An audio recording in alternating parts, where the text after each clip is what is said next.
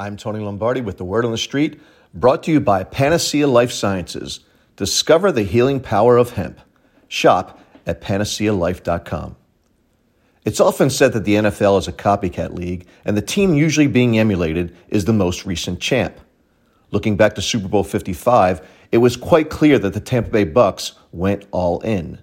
This past season, the Super Bowl fifty-six champs, the L A Rams, did the same.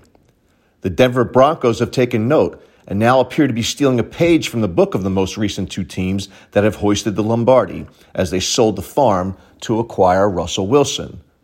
Might the Ravens go all in in twenty twenty-two? Years ago, Ravens owner Steve Bisciotti once shared that it is his desire to manage the cap in a way that would allow the Ravens to consistently remain competitive. Now that some time has passed, I wonder if there's a difference between competitive and all in.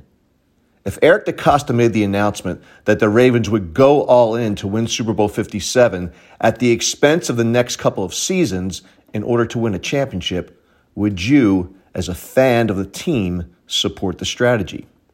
Put another way, if you knew that twenty twenty-three and twenty twenty-four would be lean years given cap space constraints, would you endorse a win-at-all-cost strategy in twenty twenty-two? Maybe it's time, don't you think? I'm Tony Lombardi.